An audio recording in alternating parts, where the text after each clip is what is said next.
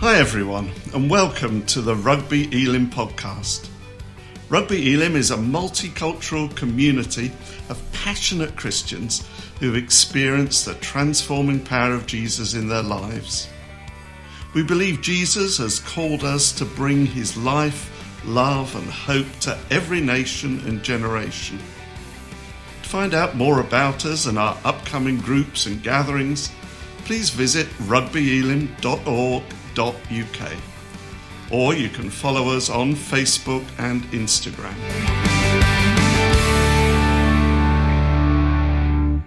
Hi, thanks for joining me again on our journey through the last weeks of Jesus' life on earth. We left him last week in the house, and today we journey with him into the garden, the Garden of Gethsemane. It was great to hear Andy speak on Sunday and remind us from Jesus' experience that God has a plan for our lives. And it was in this garden that Jesus came to pray on the night of his betrayal and entered into conflict in the depth of his soul, mental, physical, and spiritual conflict. The space within Jerusalem was so limited that there was no room for gardens. Many well to do people, though, had private gardens out on the Mount of Olives. Some wealthy friend had given Jesus the privilege of using such a garden, and it was to it that Jesus went to fight his lonely battle. He knew what the crucifixion would be like. He'd seen them. Verse 44, we're told he was in anguish. This was a turning point in Jesus' life. He could have turned back even now. He could have refused the cross. The sacrifice of the whole world hung in the balance as the Son of God literally sweated it out in Gethsemane. As Jesus struggled with his destiny, he used the phrase Christians often use in their own prayers Not my will, but your will be done. We tend to use that phrase when we're uncertain of God's will. But Jesus used it when he knew exactly what his Father's will was, and it was diametrically opposed to his own. God's will was for Jesus to endure crucifixion in order to win the victory over Satan and death, the victory of the resurrection for the forgiveness of sins.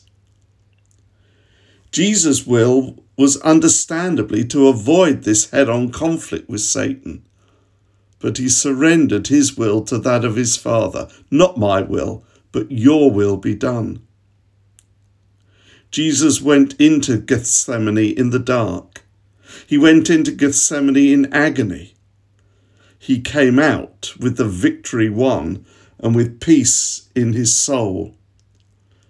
As we face conflict ourselves, we can learn from Jesus how to bring it openly and honestly before our Heavenly Father. Jesus took with him into the garden his three closest disciples he called on them to stay with him, to pray with him, to watch with him. He encouraged them that they might not fall into temptation, into the same severe testing that he was praying he himself might be spared. But they were so exhausted with the drama of these last days and hours that they could not stay awake and Jesus had to fight his battle all alone. As Jesus faced this situation on his own, so there are certain things we must face alone, certain decisions we must make in the loneliness of our own souls. There are times when, as the hymn puts it, other helpers fail and comforts flee. But in that loneliness, there is for us the presence of the one who in Gethsemane experienced it and came through it. His disciples exhibited the same weakness, the same conflict within that we each experience as we seek the Lord. The conflict that Paul describes in Romans 7 And as Jesus said in the disciples on this occasion, the spirit is willing, but the body is weak. We face this same conflict within ourselves each time we determine to give time to God for prayer and reading His Word. It is constantly a battle that Satan throws us into, and every time we fail, we sink into deeper feelings of guilt and failure. Physical conflict manifested itself also in the soldiers as they came to take Jesus away and in Peter striking the ear of Malchus, the servant of the high priest. The Christian faith is no escape from physical violence and weakness. Evil is present in many forms and must be confronted at every point. Jesus recognized the source of the evil when the soldiers came to take him away and he was betrayed. This is your hour when darkness reigns, it tells us in Luke 22 53. It was the time appointed for Jesus' enemies to apprehend him, the time when the forces of evil would do their worst to try to defeat God's plan.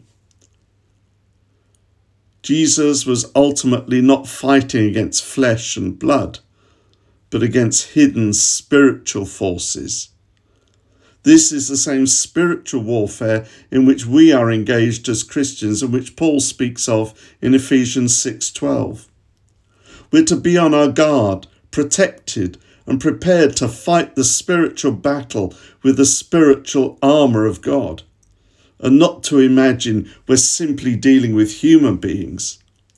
As we confront evil, we confront the devil himself and it's foolish to try to do this unprotected and in our own strength. Where Christianity is being lived out, there will be conflict, and Christians must not run away from conflict. Being a Christian is not a veneer for us to wear, but a way of life and an attitude of mind that changes our lives. It's precisely this which causes the conflict. The Christian gospel itself is threatening, challenging, disruptive, and demanding. It threatens the safe, secure way we live our lives and requires something different. It challenges the things we do now and challenges us to do things differently and different things. It disrupts our cosy way of living and our cosy attitudes and requires a different approach. It demands a change in our life and lifestyle and a different set of values. No one can be a follower of Jesus and carry on living the way they were before. The gospel is always demanding and challenging us. If we ignore the demands or resist the challenges, we cannot claim to be a follower of Jesus. This being so, we can't expect to please all people when we proclaim or live out the gospel. The only way that will be possible will be by watering down our faith to the lowest common denominator. Controversy and conflict will always occur where the gospel is being honestly preached and seriously acted upon. Indeed, when conflict ceases, so has our Christian witness. Being a Christian or not involves a person in conflict. For the one, it's conflict with God Himself. For the other, it's conflict with Satan.